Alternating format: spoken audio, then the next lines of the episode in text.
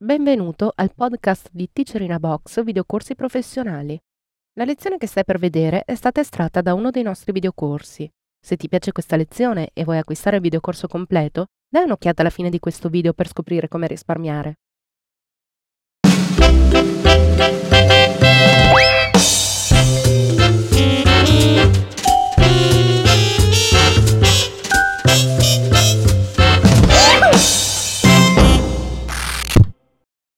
Episodio numero 65. Le novità relative al testo. Corrisponde alla lezione 2680 tratta dal corso professionale di Motion 4. Teacher Laura De Meo.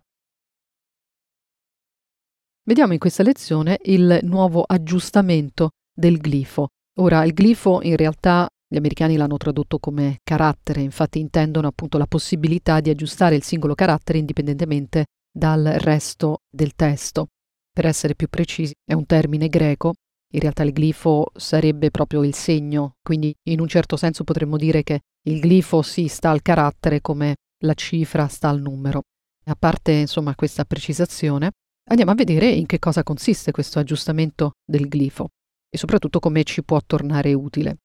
Apriamo quindi con il nostro solito F5 il Project Pane e per rendere il glifo il carattere indipendente dal resto del testo dobbiamo selezionare il layer del testo stesso e quindi dopo abbiamo due opzioni, o andare nella barra degli strumenti e cliccare per attivare appunto questo pulsante, vedete che è nuovo infatti, si trova nella penultima posizione ed ha una lettera T come testo, inserito però in un rettangolo, quindi o clicco su questo pulsante e vedete che sono apparsi nel canvas quelli che sono i comandi per la trasformazione anche 3D.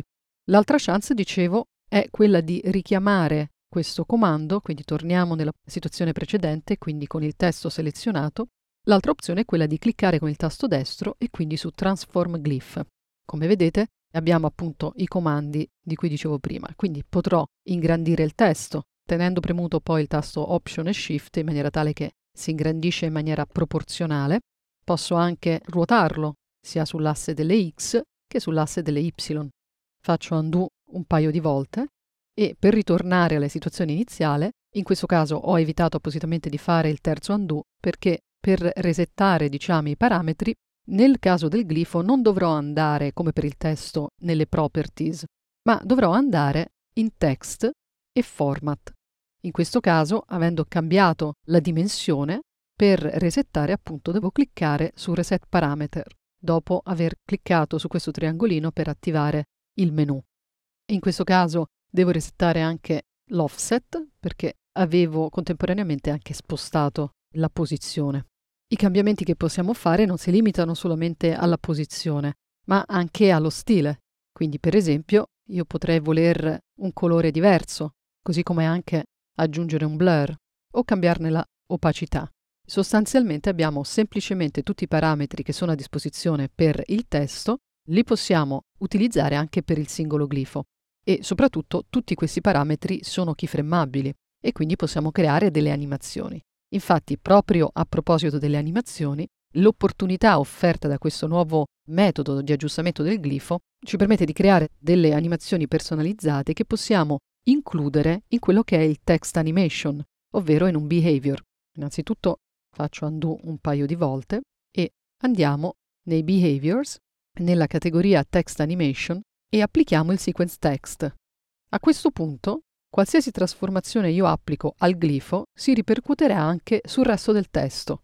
Vogliamo per esempio ingrandirlo e ruotarlo. A questo punto io metto in play e la trasformazione che è stata applicata al singolo carattere funziona anche per tutto il testo.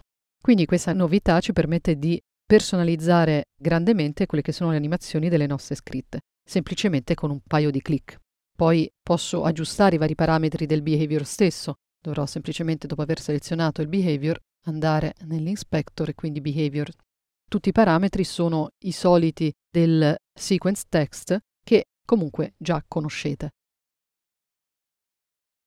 Ti è piaciuta questa lezione e vuoi acquistare il videocorso completo? Allora approfitta di questo codice sconto, ti consentirà di risparmiare acquistandolo direttamente dal nostro sito. Per istruzioni su come utilizzarlo, vai sempre sul nostro sito alla voce aiuto.